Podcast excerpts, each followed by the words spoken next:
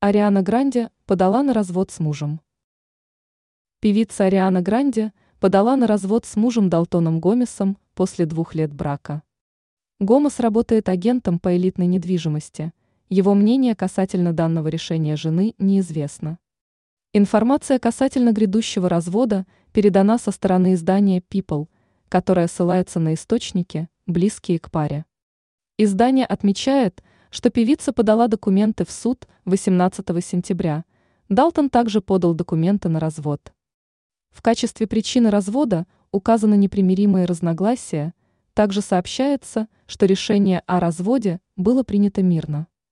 Ариана Гранде не держит на бывшего мужа зла и может сказать только добрые слова о Далтоне, который оставался ей верен до конца.